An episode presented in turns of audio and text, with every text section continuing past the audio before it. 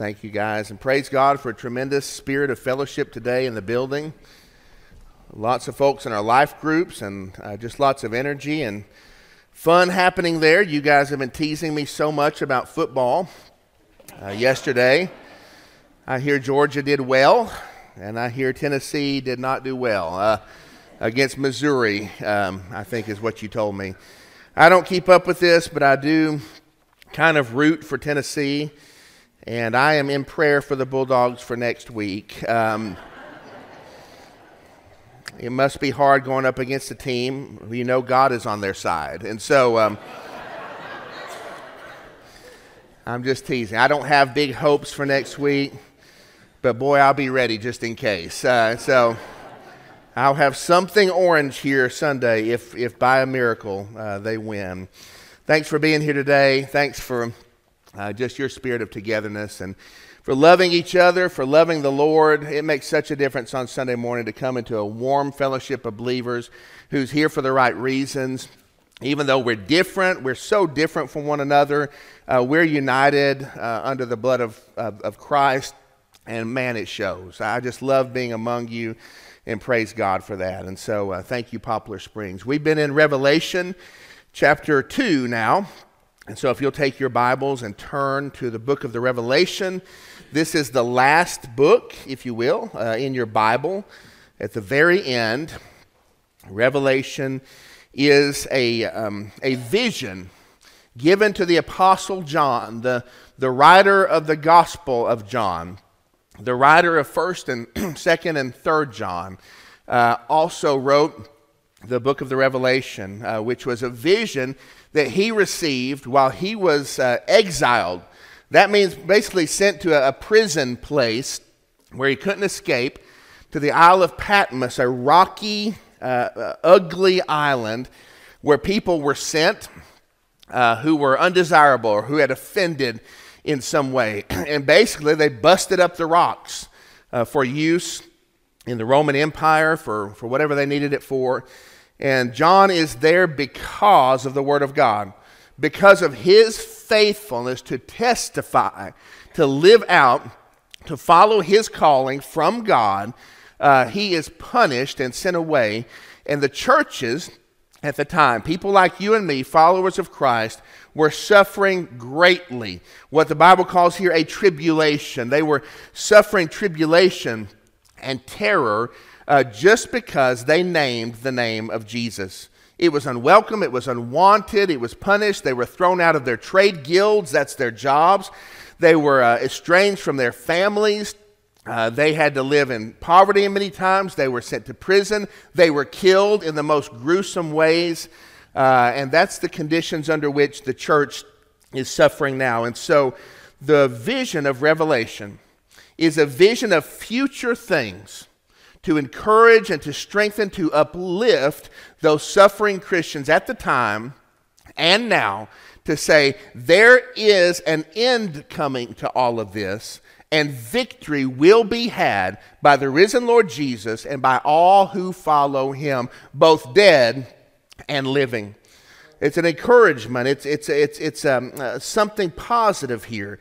And it begins with a, a vision to John uh, to write this down to the seven churches in Asia. Seven is a number of perfection or fullness in the Bible, and so this is to those specific churches, uh, but it's also for us, for all the church, for the fullness of the church, uh, for all time. This is going to be a practical sermon today, and it's filled with a lot of information. And so try to hang with me, uh, if you will. I hope this is a helpful sermon and instructional and gives us some real tools to know how to do what God is uh, telling us to do here. If you've ever driven to Florida before, you pass through these towns, little towns. Um, Eufaula, right, was one of them. A little town with the pretty houses. But if you drive through the downtowns of, of these uh, old communities. You'll see beautiful historic brick buildings. Uh, I mean, just wonderful to look at, but empty, dark, and dead inside. You, you wish, you think, man, what was the golden age of this like? What would it have been like people walking up and down the streets here, that community being had, and Floyd's barber shop, right? I mean, you can just imagine all of this happening. But now you drive by, you want to look in the windows, you might see an old dusty barber's chair. You might see uh, a, an, a, an, old clothing shop with the racks still in there and some, some hangers just dangling on them, but there's no life, there's just deadness. The church at Ephesus was in danger of this. In fact, the Lord says if you don't start getting it right, if you don't return to your first love, I'm going to remove your lampstand. That means your church won't exist anymore. The light of the gospel, the warmth we've described here today, Jesus says, listen, uh, you, you've got to remember where you came from. You have to remember your first love. That's me. Or else your church is going to go out. There's going to be a deadness there. And this is a, a, a word from God to prevent that before it's too late. And so let's read together in verse 1 of chapter 2, and we'll read down to verse 7, uh, this letter to the church at Ephesus, a real church. To the angel, that's the angel or the messenger. I have a, a my own belief of that is that that is probably um, the, the word messenger is intended there. It means pastor, elder, overseer. To the one at the church of Ephesus, to the angel of the church of Ephesus, write the words of him who holds the seven stars in his right hand, who walks among the seven golden lampstands. This is the Lord Jesus. We saw that last week. He's pictured as the one who walks among the seven churches, visualized as lampstands, who holds in his hands the seven angels, seven stars, or the seven messengers, pastors uh, to the seven churches. Jesus is near to his church, uh, and this is how he's introduced. The words of him who holds the seven stars in his right hand, who walks among the seven golden lampstands, I know your works your toil, and your patient endurance, and how you cannot bear with those who are evil, but have tested those who call themselves apostles and are not, and found them to be false. I know you are enduring patiently and bearing up for my name's sake, and you have not grown weary. It starts off pretty good, doesn't it? I mean, if you're the church at Ephesus, by the time you read these first few lines, you're thinking, all right, you know, yeah, that's us, God. You know, we, we've, we've got this. It's a pretty strong commendation. You've not grown weary. Verse 4 But I have this against you. Now, that, that ought to take our breath away for a moment. To, to think about the one, the singular Savior, the exalted and risen Christ in all power, in all insight, in all authority, in all closeness to the church. To look at a body of believers and for Jesus to say, I've got this against you.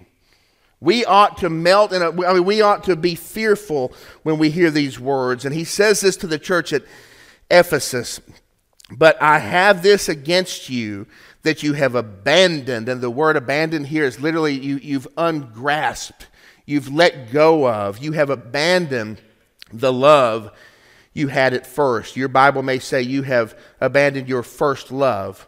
You've abandoned the love you had at first. Remember, therefore, from where you have fallen. Repent and do the works you did at first. If not, I will come to you and remove your lampstand from its place. You won't be a church anymore. Ephesus will go dark. People will walk by your old building or they'll remember your name and how you gathered there once as a church. It'll become a byword. They'll drive by you on the way to Florida and look and think, oh, how sad, how far gone things have become. I will remove your lampstand from its place unless you repent. Yet this you have you hate the works of the Nicolaitans. The Nicolaitans, people really don't know who they were. Uh, we could talk about it, possibilities, but basically, uh, th- there was a falsehood and an evil there. You hate the works of the Nicolaitans, which I also hate. He who has an ear, let him hear what the Spirit says to the churches. Who is supposed to hear this? Just those at Ephesus? Just those of the ancient world? know. Anybody who has an ear, let him hear what the Spirit, the Holy Spirit, says to the churches. To the one who conquers or overcomes, to the one who conquers, I will grant to eat of the tree of life, which is in the paradise of God. This is a loving word from the Lord Jesus. It may not sound altogether loving, but it is a loving word, and it is meant to preserve them for continued usefulness, power, and blessing in the kingdom of God. And it comes to us in three stages. The first stage is this First of all, we see the blessing. The blessing. The Lord has a lot of good things to say about the Ephesian church. I mean, he, he, he starts off just in, in strong fashion. Here's a few things that are true about them they have the right works. That means their outcomes are the right outcomes. If they're seeking holiness, that's a good outcome for them. Uh, what they're producing, what they're generating, are the right things. The works are good. They're working hard, hard labor and toil. Toil is the, uh, is the labor behind the works. My son Jackson the other day decided to replace the tail lights on his truck. They worked fine, but they were hazy and, you know, how they get ugly. And uh, he said, yeah, I'm going to get some on Amazon and put them in here and, and kind of brighten up the truck a little bit. I don't know how much they were, but he bought them, put them in. They look really good. That's the works, that's the outcome. The toil is that he works at Smokehouse Barbecue right? That's how he got the money to pay for the taillights. And when he has to do a dirty job, they have a special job that they pay extra for, cleaning out like the pit, right? Where the barbecue is smoked. All the drippings from the barbecue melt down into a big tub container and they congeal into something that looks like peanut butter. And it's called the peanut butter job. And they've got to go out there and scoop out all that peanut butter with their hands. And it comes up smelling like cold fat. You know what I mean? Just a nasty gag reflex smell. That's the toil, right? The, if the works are the taillights, the toil is the peanut butter barrel, right? Uh, you've, you, and, and so what's being commended here, church, your works are good what you're producing are the right things. But also, the Lord Jesus says, get, get the love in this, get the, the blessing in this.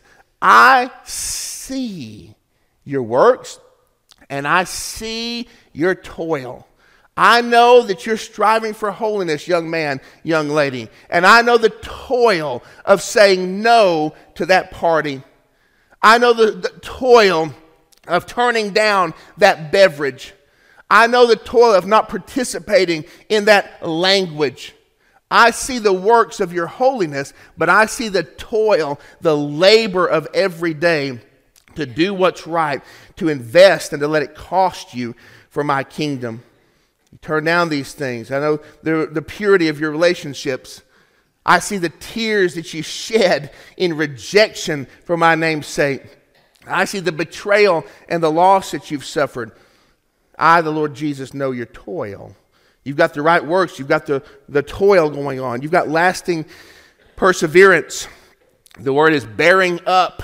Uh, it's used twice here. Uh, there's a burden on your back, and when you could crumble and give in and be more comfortable, you bear up under the weight of that a perseverance, an endurance.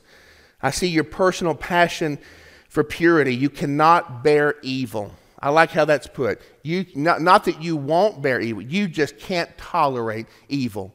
You love the things I love, you hate the things that I hate. We've been taking something called collagen at our house. Good for your joints and your bones and all that. Anybody take collagen in here? All right, a few of us elites. Uh, it, it, it comes in a powder and you mix it in your drink or whatever. And when I first took Erica said, This is good for you. you. You know, it's good for your bones. And I put it in my drink and it tastes disgusting. And I looked up, it said bovine collagen. I thought, What is that bovine collagen? It's like ground up cow bones, right? That's a bovine, by the way. Uh, it's a bovine collagen. And it tastes every bit cowish that you might think. I mean, it makes you just want to throw up. Uh, the Lord says, Church at Ephesus, you cannot bear. I mean, it, it repulses you, the, the evil things you see around you. There's an internal reflex against these things. It is personal to you, it comes from within you. There's a true motivation, lastly. Why are they doing all this? For his name's sake. So many good things happening there. These things matter to God, and God can see that they matter to the Ephesian church. This is an encouragement and a caution for us here. God sees our works, not just collectively. He sees your works, He sees my works, He sees your toil and your heart. And if, if you can be commended like this today, then praise God, He sees your works. But if you find yourself somehow beneath what God hopes and wants for you, then take caution today.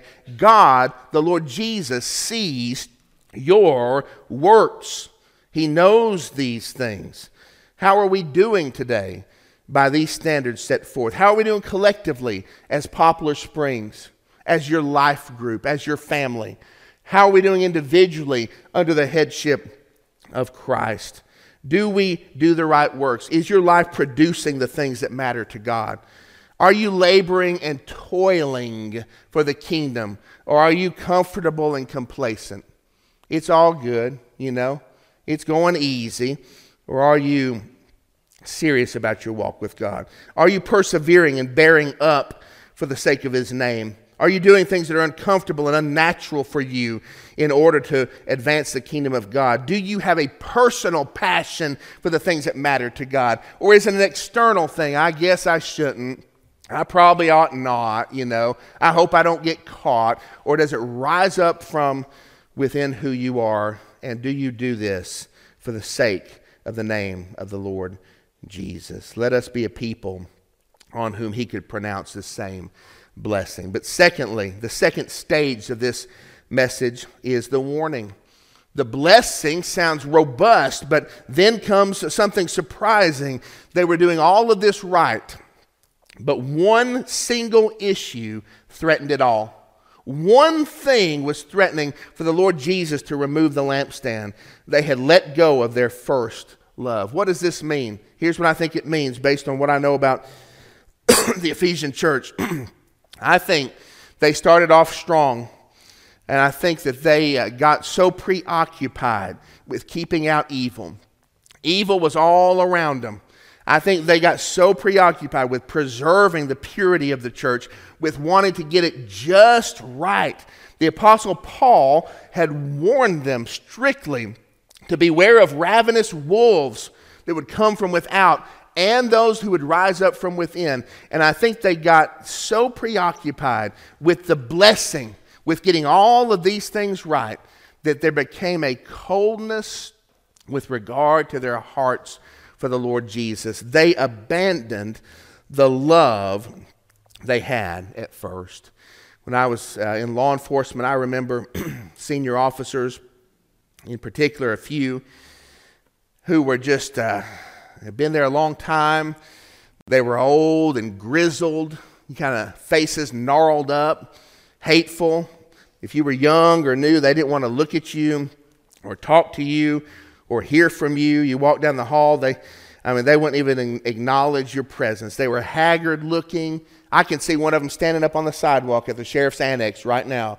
I was out in the parking lot and he, hated me. But uh, anyway, um, I can see him stand up there, stand up. He was a lieutenant, and um, he just, his pants just drooping down, gun belt sagging to one side, cigarette ashes all over his, his shirt. Just a haggard, grizzled old dude, a voice like, like sandpaper, you know, uh, just this kind of a, of a guy. There he was standing there, but I knew he had all the experience, all the knowledge he had all the, the wisdom of the ages uh, of that profession, uh, all, the, all, all the history there. But on a call, they would show up late so they didn't have to do any of the work, right? So much richness behind the eyes of some of these guys that you knew were just awesome in what they could do and what they could share with you if they would. But there was a deadness there. There was a hundred percent experience, but zero passion. Something had taken it away. And that's the condition of the Ephesian church. They had all the experience, all the knowledge. And man, it looks to us like they were getting it just right, except their hearts were cold. They'd abandoned their first love. If, if you find yourself in this situation today, here are a few areas to evaluate. Number one, worship. Do you long for worship? Is there a hunger and a desire to worship God? Not only here, but in your personal life.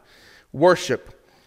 Care for others. Do you care for other people? Is there a genuineness in you within the body of Christ that, that really identifies with the needs of others, that wants to help, that's a part of something bigger? Holiness. Do you want to live for God? Do you want to please God? Is there a desire there? Your thought life.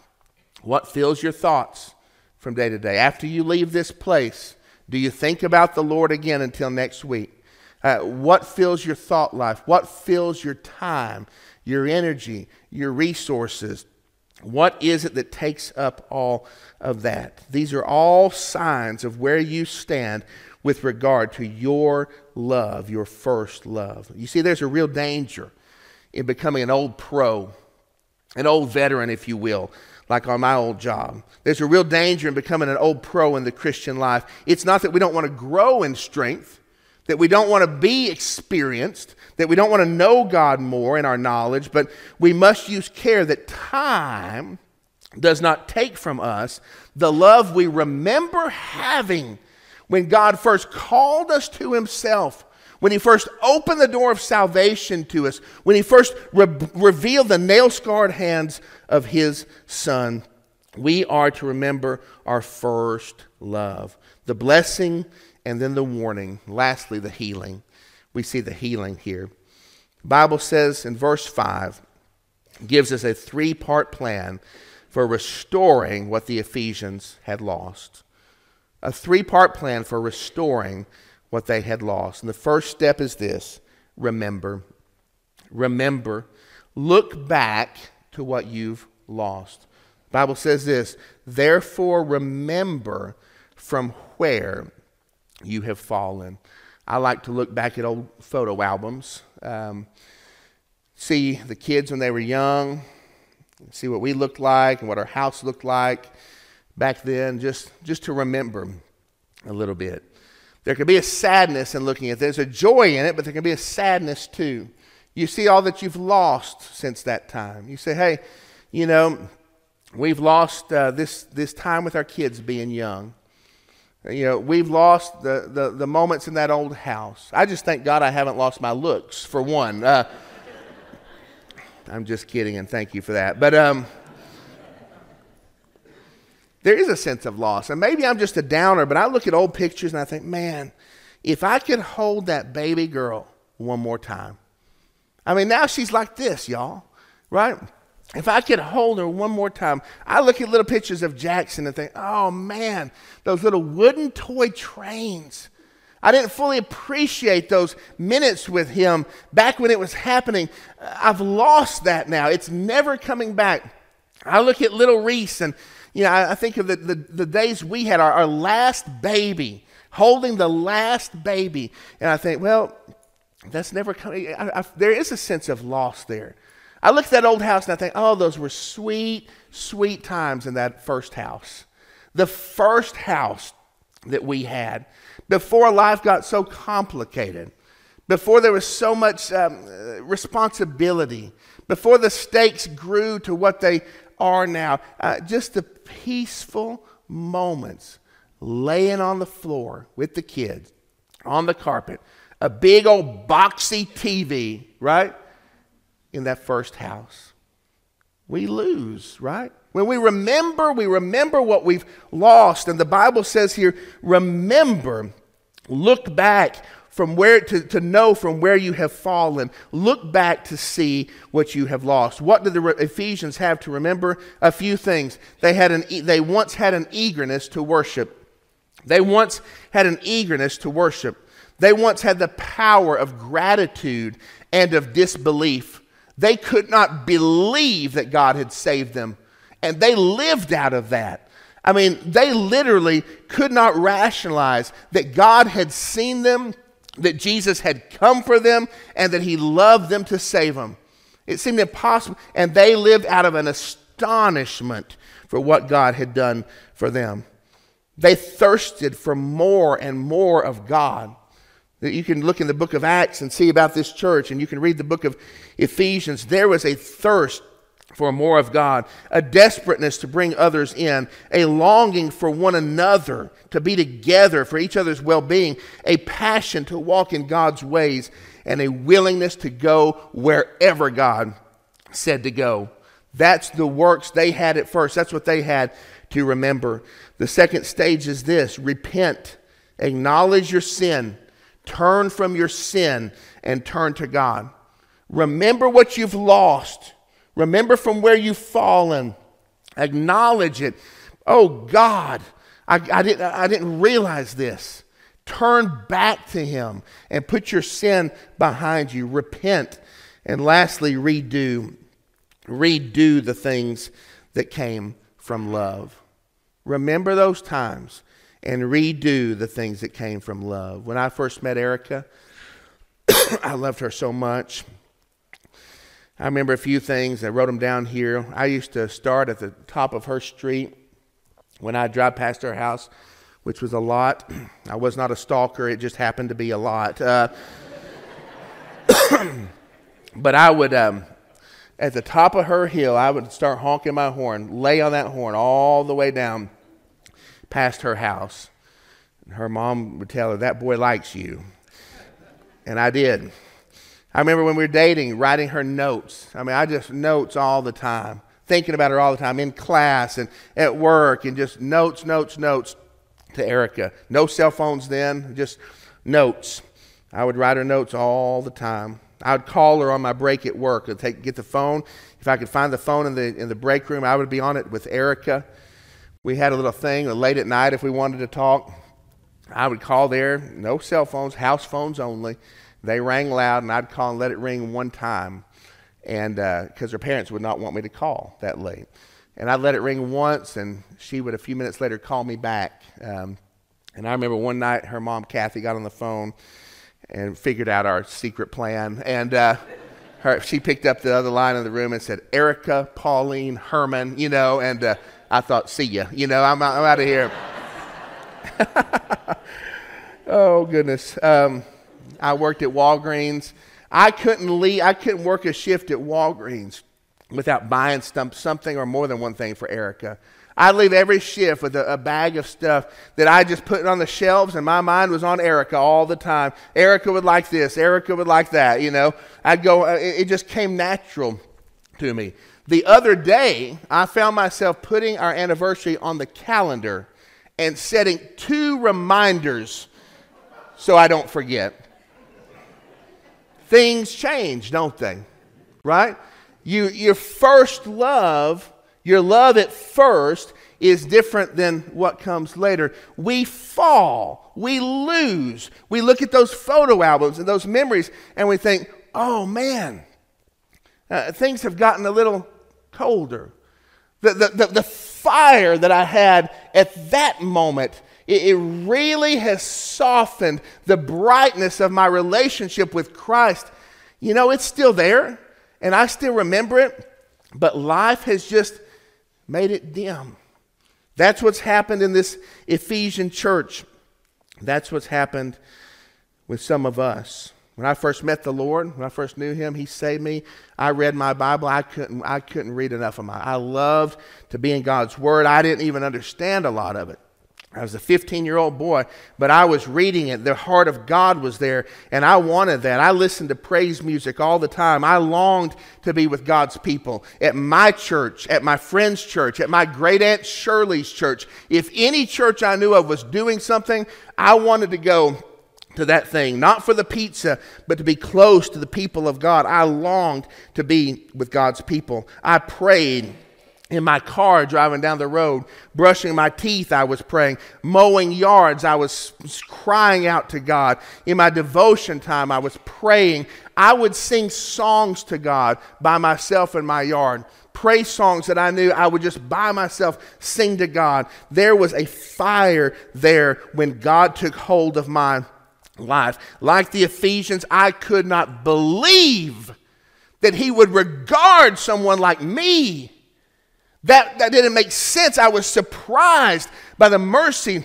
and the grace of God, and the depth of it sprung me out of my sin and into new life, and it showed everywhere, my friends. But things grow cold, don't they? And so, how do we do the first works? We're to remember, we're to repent, and we're to redo. How do we redo? How do we go back to those works that came out of love. Here are just a few practical thoughts from my knowledge of the Ephesians, my knowledge of us. Number one, gather with God's people. Be here and be sincere. I mean, be here as often as you can. If you're able to come early, come early. Some of you are not. You got kids. You have, I get it. If you're able to come early, come early. Set up a tent, tear down chairs, take up communion cups, join a life group. Find a place to serve. Find a place to do something more. Be a part of our men's ministry. Find a ministry that you can hang your hat on and make a difference and grow even closer to the people of God. Be here and be sincere. Develop a hunger for worship. Get your heart ready Saturday night. Want to come in here Sunday morning. On Saturday night, repent of your sins for that week. You tell God, hey, let there be no barriers between me and you tomorrow. God, I confess this. Forgive me. Make me ready. Come in here and have a hunger for worship. Give your money and be a grown up about it. Sacrifice for the Lord. Participate with the people of God. Care about one another. Look around and see who has a need that day and care about them. Find someone who's expecting a baby or who has a baby. You know, if you remember what life is like with a baby, go to that person, lay your hand on their shoulder, and say, You're a great mom. I know it's hard right now. I remember these days, but I watch you. You're doing a wonderful job. I praise the Lord for you. Tell them you're praying for them. Care about other people, the love that you had at first. Do this thing. Encourage someone. If you're like me, you can look around, and I do this every Sunday. I can see the people here who have a little bit of torment on their face. Somebody's wrestling with something, somebody's beaten down by life, somebody just can't get over their sin. They just can't get over what their past has held. That God may have forgiven them, but they can't forgive themselves. You go to that person, you lay a hand on. It's okay to say, "Listen, I watch you in worship and I want you to know you encourage me. I don't know if something's going on in your life right now, but I want you to know I see you and I'm praying for you. That is okay to do. Send somebody a note. Love on somebody in just that way. do, do those types of things. Bring somebody a meal. Pray for someone and mean it. Pay attention. Care for the body of believers. That's an action. That requires not just sitting, but doing. Own your personal relationship with God. Praise God and connect with Him, not only in this place. Own that. It belongs to you. Praise Him during your week. If you want to listen to praise music, you do that. Fill yourself up with the Lord. Go to His Word. Uh, be, be in His Word. Men, ladies, be in the Word of God. Do it. That's the heart of God there. Be a person of daily prayer. It does not have to be a magical mountaintop experience when we pray, if you feel like a failure in prayer, if you feel defeated in prayer because when you do it, nothing, you don't get any tingly feelings, that's okay. Commit to daily prayer and do it the best you can. It is okay. Make yourself connected with God. Own that personal relationship. Live in gratitude and awe for who God is and what He's done. Daily, remember that. Tell it back to God God, I can't believe it. God, I'm living today. Help me to live from the well of thankfulness for what you've done for me in Christ. and live for God outside these walls. Just some practical things that you can do to return to the works you did at first. Remember from where you've fallen. Repent and return to those first works. Are you ready to be serious about this today? Are you ready to live again in the freshness of loving God anew and in the first works of a life that is captured by His love for you? You will not regret doing that. It may be painful to remember. Oh, God, I, I see that. Oh, Lord, what I've lost. Oh Lord, how far I've fallen. It may be painful to do, but you bring that to God in repentance and you return to those works. He's going to honor that heart and He's going to bless you. The letter to Ephesus is a loving warning. It's a loving warning to a people who started out strong. They started out strong. They really didn't have much of a reason to believe anything was wrong. Now they look around and check mark, check mark, check mark, check mark. Everything looked right, but they had left their first love. The Bible wants them to finish well. They started strong, then finish well. Are you finishing well today? A couple of questions to, to, to end with. Do you have a first love with Jesus? If you've never had that experience of salvation, then you don't have a first love to go back to. The Lord welcomes and invites you today to come to the cross, to, to be covered in salvation, to know Him fully, to be heaven bound forever, no matter what your sins are. Come to the cross today. Jesus wants to accept you, to forgive you, to love you as a son or a daughter today. If you do have a first love, are you finishing well? Having started strong, are you finishing well, or have, has life left that distance between what once was and what should be between you and God? I want you to know today that the love of God is still ready for you. It's still ready for you, and you can draw near to Him again. Let's pray together.